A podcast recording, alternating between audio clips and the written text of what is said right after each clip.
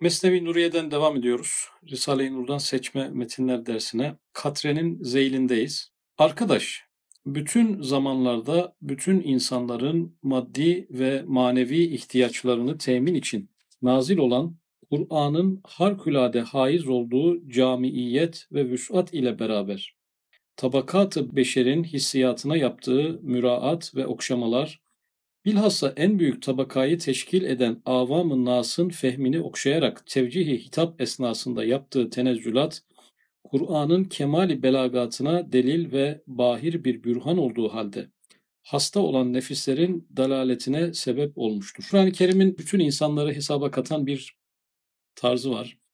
İnsanların maddi ve manevi bütün ihtiyaçlarını hesaplayarak hitap eden bir tarzı var.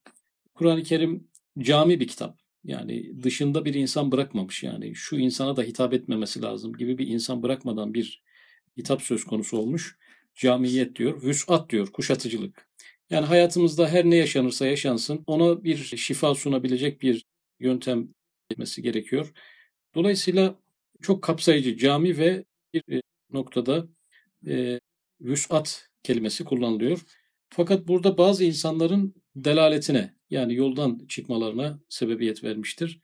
E, bu e, ifade tarzı. Kur'an-ı Kerim'in bu tarzı birilerini dalalete sevk etmiş. Yani hangi yönde dalalete sevk etmiş? Bu kitabın basitliği, cümlelerinin anlaşılır olması, herhangi bir insanın bile bu cümleleri anlayabiliyor olması. Şimdi burada Kur'an-ı Kerim'in tarzı, anlaşılır tarzı, her insanın o cümleleri anlayabilme rahatlığı, bir fizik profesörünün, bir biyoloji profesörünün anlattığı tarzla birbirini tutmaması. Yani kainattan bahsederken günümüzün fiziği, günümüzün kimyası, günümüzün biyolojisi, onunla alakalı bir döküman olsa elimizde, bir de Kur'an-ı Kerim olsa yan yana açıp değerlendirsek, işte fizik çok enteresan şeyler söylüyor, e, kimya çok değişik bir şeyler söylüyorken Kur'an-ı Kerim çok basit kalıyor onların yanında baktığımız zaman. Birisi güneşin işte çapını, yarı çapını, içindeki maddeleri çok ilginç hesaplarla anlatmayla beraber Kur'an-ı Kerim güneşe bir lamba diyor yani. Dolayısıyla burada bir takım dalaletlere sebebiyet vermiştir. Yani insanlar bu basitlik karşısında bu nasıl ilahi bir kitap? Yani haşa Allah kainatı bir fizikçiden, bir e, kimyacıdan daha mı az kavramış?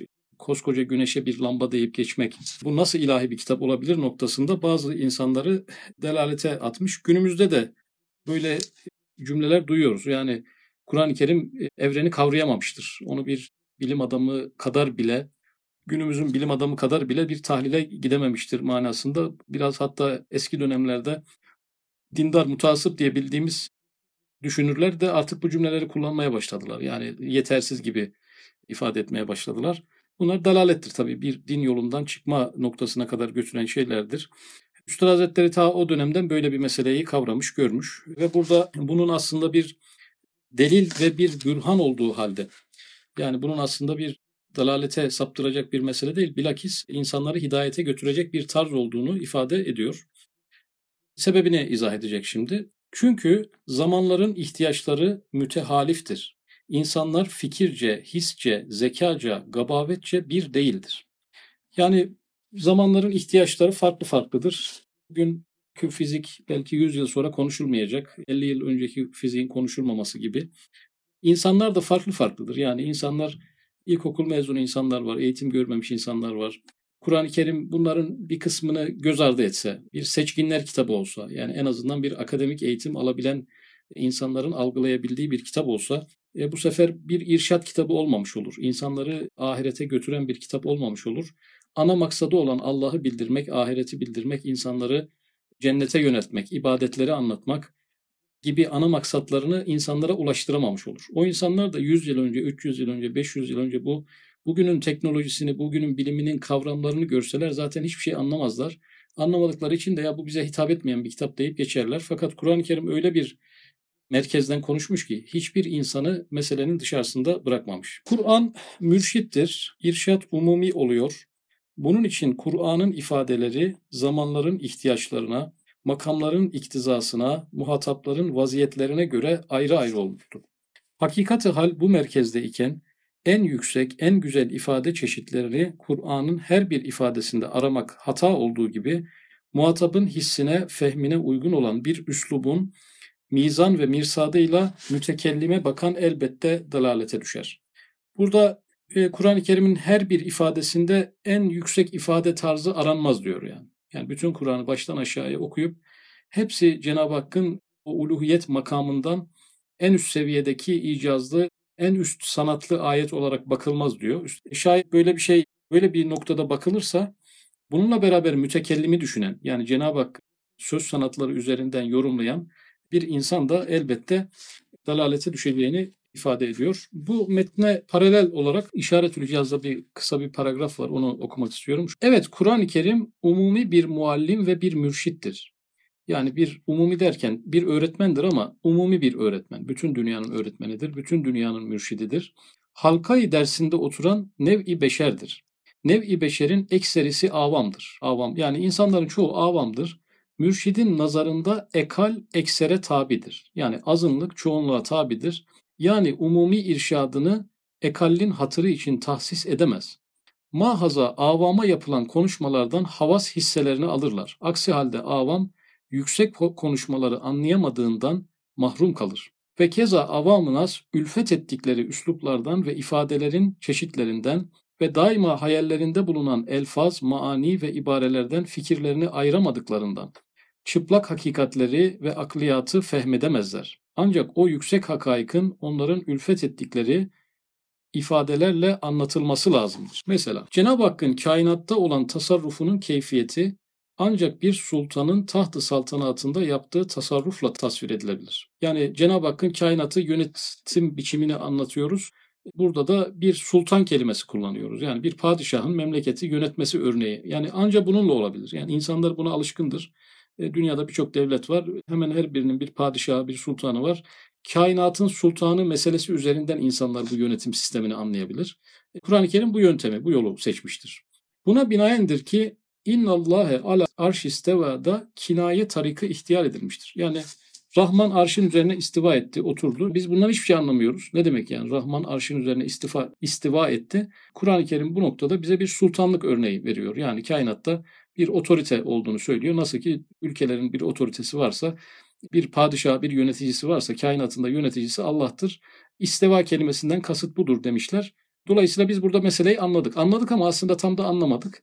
E, burada bir en azından bir kıyas ve kıstas elde ettik. Yani en azından e, o hakikate giden bir e, kendimizce bir yol bulduk. En azından bu hakikat bize ters gelmemeye başladı. Hissiyatı bu merkezde olan avam-ı nasa yapılan irşatlarda belagat ve irşadın iktizasınca avamın fehimlerine müraat, hissiyatına ihtiram, fikirlerine ve akırlarına göre yürümek lazımdır.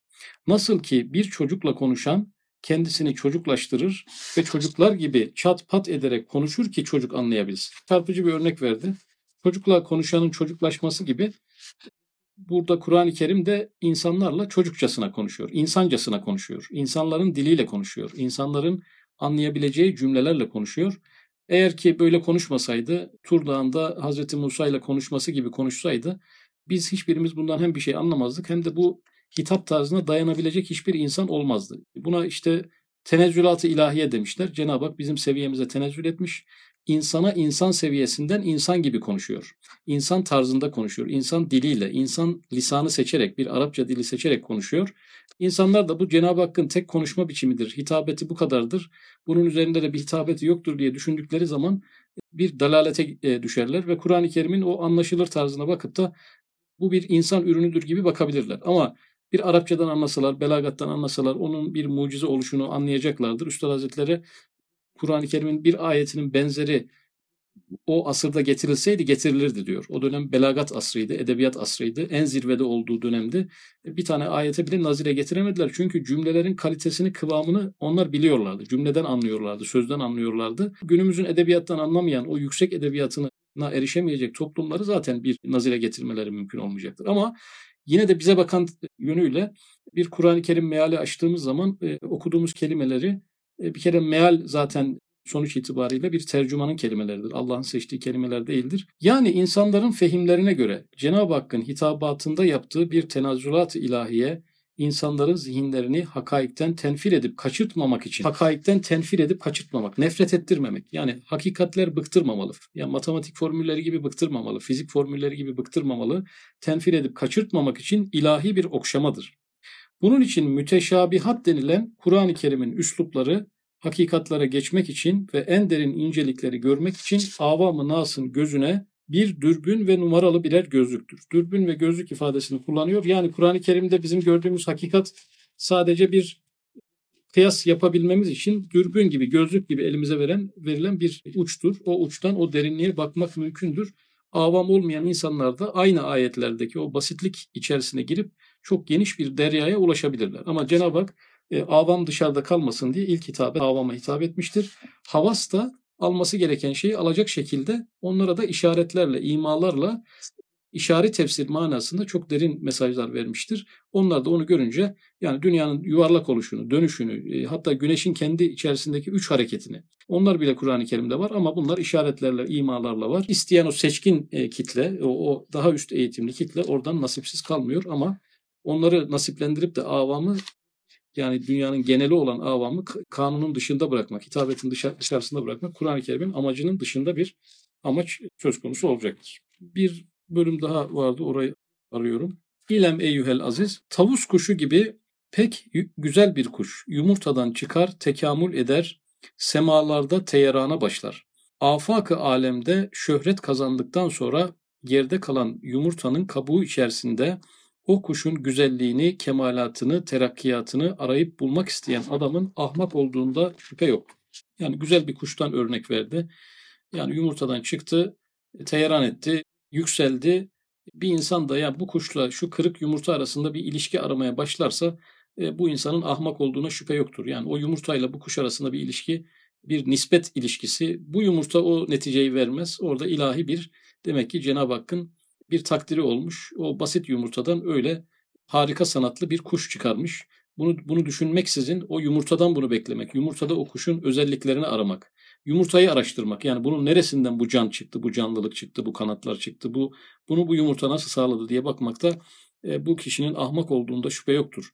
Binaenaleyh tarihlerin naklettikleri Peygamberimizin aleyhissalatü vesselam bidayeti hayatına maddi, sathi, suri bir nazar ile bakan bir adam şahsiyeti maneviyesini idrak edemez. Şimdi burada demek ki yumurta kuş ilişkisini peygamberimizin hayatının ilk dönemi, peygamberlik öncesi dönemle peygamberimizin manevi şahsiyet arasında bir ilişki üzerinden aslında o örneği vermiş olduğunu hissettiriyor. Ve dereceyi kıymetine vasıl olamaz. Yani bir insan peygamberimizin peygamberlik öncesi hayatını incelese onun o peygamberliğine çıkarımlar ararsa yani o peygamberliğin yüce yüksek mertebesini peygamberlik öncesinde ararsa ki İslam aleminin böyle bir eğilimi de var. O 40 yaşına gelinceye kadar da adeta bir peygamber gibi olduğunu, peygamber mucizeleri ile yaşadığını, o fikirde olan yani doğduğu günde dünyada olan değişiklikler, uzayda olan değişiklikler, bazı yıldızların kayması, kaç bin yıldır yanan ateşlerin sönmesi gibi bir takım siyer tarihinde en azından bazı şeyler görüyoruz. Cebrail aleyhisselamın onu yatırıp kalbini yıkaması, temizlemesi, ayıklaması gibi.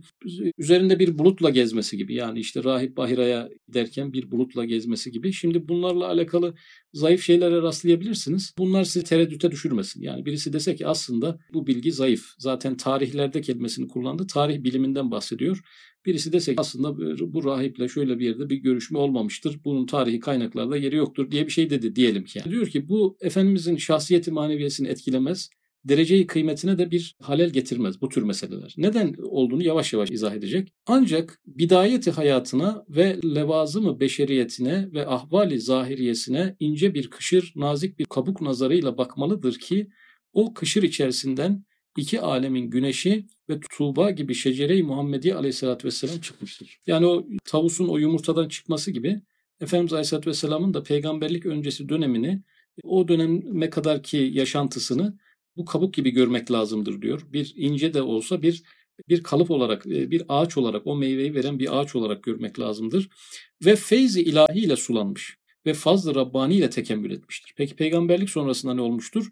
Allah'ın feyziyle sulanmak ve Rabbani bir fazla kemale ermek. Demek ki arkadaşlar burada Efendimiz Aleyhisselatü Vesselam e, ilk gününden itibaren, peygamberliğinin ilk gününden itibaren bütün her şeyiyle en üst mertebeye bir anda çıkmasından ziyade burada bir sulanma var yani. Belki o 23 yıl boyunca feyzi ilahiyle her gün her gün sulanma ve fazl-ı Rabbani ile de her gün biraz daha yükselme, biraz daha yükselme. Yani biz en üstten alıyoruz meseleyi. Üstad Hazretleri ise bir terakkiden bahsediyor. Yani peygamberliğinin başından e, sonuna kadar sürekli daha yükseğe çıkan bir seyri sülükten bahsediyor.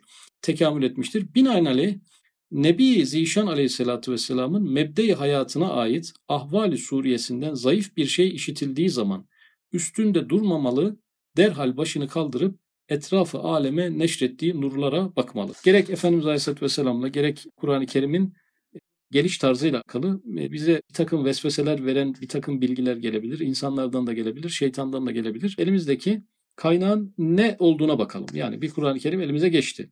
E, bir acaba bunun kendi içerisinde günümüze bakan elimizdeki haliyle bir mucize mi? Problem çözen, insanların önünü açan, dünyasını, ahiretini bildiren, Cenab-ı Hakk'ın varlığını, birliğini, e, sıfatlarını, isimlerini tahakkuk ettiren, insanı Rabbi ile en güzel ilişkilere sokmayı becerebilen, başarabilen bir kitap elimizde olduğu anda biz bunu zaten burada test etmiş oluyoruz. Tabiattaki kanunlarla çelişmemesi, bilimsel kanunlarla çelişmemesi, evrendeki işleyişle çelişmemesi elimizde zaten her gün daha çok gençleşen, her gün daha çok mucizelerini gördüğümüz, yeniden okuduğumuz zaman adeta yeni nazil oluyormuş gibi gördüğümüz bu kitaptan şüphe duymuyoruz. Neden? Çünkü günümüz onu test ediyor zaten. Yaşantımız onu test ediyor. Geldiğimiz çağ onu test ediyor. O, o bu testlerin hepsinden geçiyor. Efendimiz Aleyhisselatü Vesselam'ın ahlakı, faziletleriyle alakalı durumda bu manada sünnet-i seniyenin problem çözücülüğü, başımızdaki dertlerin, sıkıntıların aşılmasındaki çok kestirme çözümleri, insanı ahlaki olarak çok yükseltmesi ve onun bütün latifelerini, maneviyatını tahakkuk ettirmesi elimizde bir test gibi onu zaten görüyoruz. Biz bunu kendi dünyamızda da yaşıyoruz. Böyle zayıf bir şey, bir takım vesveseler geldiği zaman üstünde durmamalı, derhal başını kaldırıp etrafı aleme neşrettiği nurlara bakmalı. Mahaza mebde hayatına şek ve şüphe ile bakan adam herhalde mastar ile mazhar, menba ile makes, zati ile tecelli aralarını fark edemiyor ve bu yüzden şüpheye düşer. Evet Nebi Zişan aleyhissalatü vesselam tecelliyat-ı ilahiye mazhar ve makestir, mastar ve menba değildir. Çünkü o zat yalnız abittir ve ibadetçe herkesten ileridir. Demek bu kadar görünen terakkiyat, kemalat onun zatı malı değildir ancak hariçten verilen Rahman-ı Rahim'in tecellileridir. Yani Efendimiz Aleyhisselatü Vesselam'ın o yüce ahlakı, yüksek kemalatı arkadaşlar kendisinin malı olmadığını, ona Rahman-ı Rahim'in e, hariçten verdiği, hariçten kelimesi burada önemli. Efendimiz Aleyhisselatü Vesselam'ın 40 yaşına kadar ki dönemi bir noktayı nazarda beşeri bir tarafıyla bildiğimiz ama o andan itibaren kazandığı faziletlerinin kendine ait, kendisinin kaynaklık ettiği, kendisinin merkezlik yaptığı, kendisinden çıkan faziletler değil de Rahman Rahim'in hariçten e, ona verdiği faziletler olduğunu ifade etmesiyle aslında burada zati ile tecelli arasındaki farkı anlamak. Yani burada Efendimiz Aleyhisselatü Vesselam bir güneştir ama o güneşe ışığını veren bir zat-ı ilahi var yani. O ışığı biz oradan alıyoruz. Oradan gelen bir ışık. Efendimiz Aleyhisselatü Vesselam kendisinden gelen bir ışık değil. Eğer zati görseydik bunları gelen o zayıf rivayetler insanın kafasını karıştırabilirdi. E, dolayısıyla Efendimiz Aleyhisselam'ın bir beşeri tarafı bir de vazifesinden dolayı, risaletinden dolayı bir rahmani tarafı vardır ki aslında bu zati tecelli arasındaki farkı karıştıran insanlar e, bu tür zayıf rivayetler karşısında aniden sarsılacaklardır. E, belki de birçoğu itikadını da bu noktada kaybetmiştir, kaybedecektir. Evvelce beyan edildiği gibi hiçbir şey bir zerreye bile manay ismiyle mastar olamaz ama bir zerre manay harfiyle semanın yıldızlarına masar olur. Yalnız gaflet ile o zerrenin mastar olduğu zannıyla bakıldığından sanat-ı ilahiyeyi tağuti bir tabiata mal ederler. Yani burada aslında Hristiyanlıkla bizim kendi akidemiz arasındaki bir fark da ortaya çıkıyor. Orada haşa Hazreti İsa'ya ilah nazarıyla bakıldığı için diğer havarilere de peygamber gibi bakılıyor. E, dua edilirken de havarilere dua ediliyor. Yani ey havari şunu bana ver. Ayasofya'da falan gördüyseniz orada havarinin ismi yazıyor. Altına da ey işte havari benim senden isteğim şudur bunu bana gönder bunu bana nasip et gibi Allah'a değil de havariye dua ediliyor. E, Hristiyanlık böyle bir şeye alışmış durumda yani. Çünkü orada zati ile tecelli arasındaki fark karıştırılmış olduğundan dolayı fakat biz Efendimiz Aleyhisselatü Vesselam'dan bile bir şey isteyemiyoruz yani. Onun yüzü su hürmetine isteyebiliyoruz. Evet onun kendi maneviyatı üzerinden istiyoruz ama Efendimiz Aleyhisselatü Vesselam'dan istemek dua noktasında bunu bana ver demek bizim açımızdan şirk olduğu için onun fazilet ve terakkiyat noktasına da böyle bakmak lazım. Onun üzerinde bina olunan bütün faziletleri ve kemalatı Cenab-ı Hak'tan hariçten ona tecelli ettirildiği, yansıtıldığı için bizim onu bir merkez alarak düşünmemiz o noktada doğru olmaz. Ve dolayısıyla o gelen zayıf rivayetler bizi çok şey yapmaz. Yani Efendimiz Aleyhisselatü Vesselam'la alakalı çok mit bağladığımız, bel bağladığımız bir rivayetin zayıflığı, işte senet zincirinin olmayışı, aslında böyle bir şeyin olmayışı gibi meseleler bizi bizim imanımızı ve ona karşı olan sevgimizi, muhabbetimizi sarsmayacaktır. Çünkü biz zatıyla tecelli noktasında bir ayrıma gidiyoruz. Yalnız gaflet ile o zerrenin mastar olduğu zannıyla bakıldığından sanat-ı ilahiyeyi tağuti bir tabiata mal ederler. Burada yine manay ismiyle ve manay harfiyle biz Efendimiz Aleyhisselatü Vesselam'a manay harfiyle bakıyoruz. Cenab-ı Hak hesabına bakıyoruz. Ondan gelen bütün kemalat ve fazileti de manay harfiyle görüyoruz. Manay ismiyle görseydik o faziletlerin kaynağı, yaratıcısı, elde edicisi, tahakkuk ettiricisi kendisi olarak görseydik e, bu tür e, rivayetlerle alakalı aniden kalbimizde bir takım sarsıntılar olması mümkün olabilir.